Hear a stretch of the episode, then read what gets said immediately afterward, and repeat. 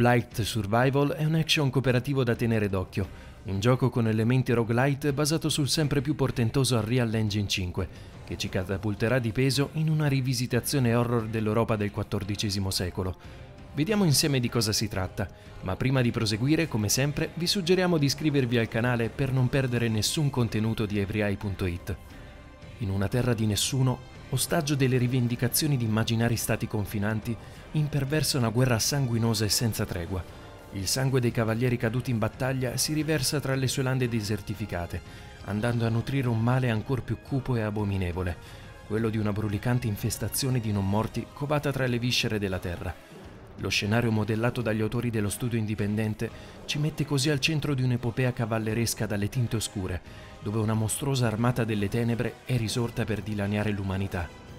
Con l'arduo compito di ricostituire l'ordine e portare la pace in questa terra di mezzo maledetta, dovremo farci strada tra le pile di cadaveri e le macerie, tentando di porre fine all'insorgere delle legioni demoniache. Missione tutt'altro che semplice, e per la quale sarà probabilmente necessario rivolgersi ad altri impavidi guerrieri, vista la natura cooperativa della proposta.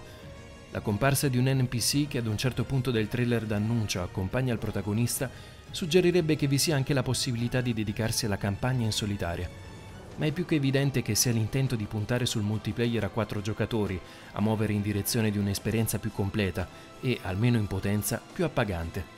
L'ambientazione di Blight Survival è anche un sontuoso terreno di caccia. Gli sviluppatori promettono infatti un mondo di gioco ricco di loot, monete e segreti, cosa che ci fa propendere per una produzione dalla forte impronta esplorativa.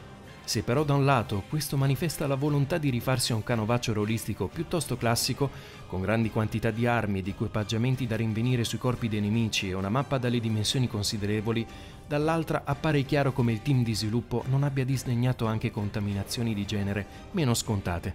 Una fra tutte l'aggiunta di elementi roguelike come la morte permanente, che farà in modo perdiate il bottino ottenuto in missione in caso di sconfitta.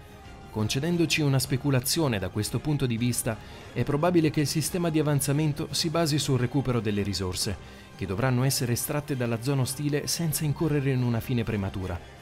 Non sappiamo tuttavia quale tipo di impostazione il team vorrà dare all'intero gameplay, su cui restano ancora molte incognite, come l'eventuale generazione procedurale di alcuni elementi. Certo è che i presupposti per un tipo di esperienza dal sapore hardcore ci sono tutti, anche al netto della difficoltà di realizzazione cui sicuramente andrà incontro un progetto tanto ambizioso. Ma forse l'aspetto più accattivante sono gli scontri all'arma bianca protagonisti della prima sezione del trailer.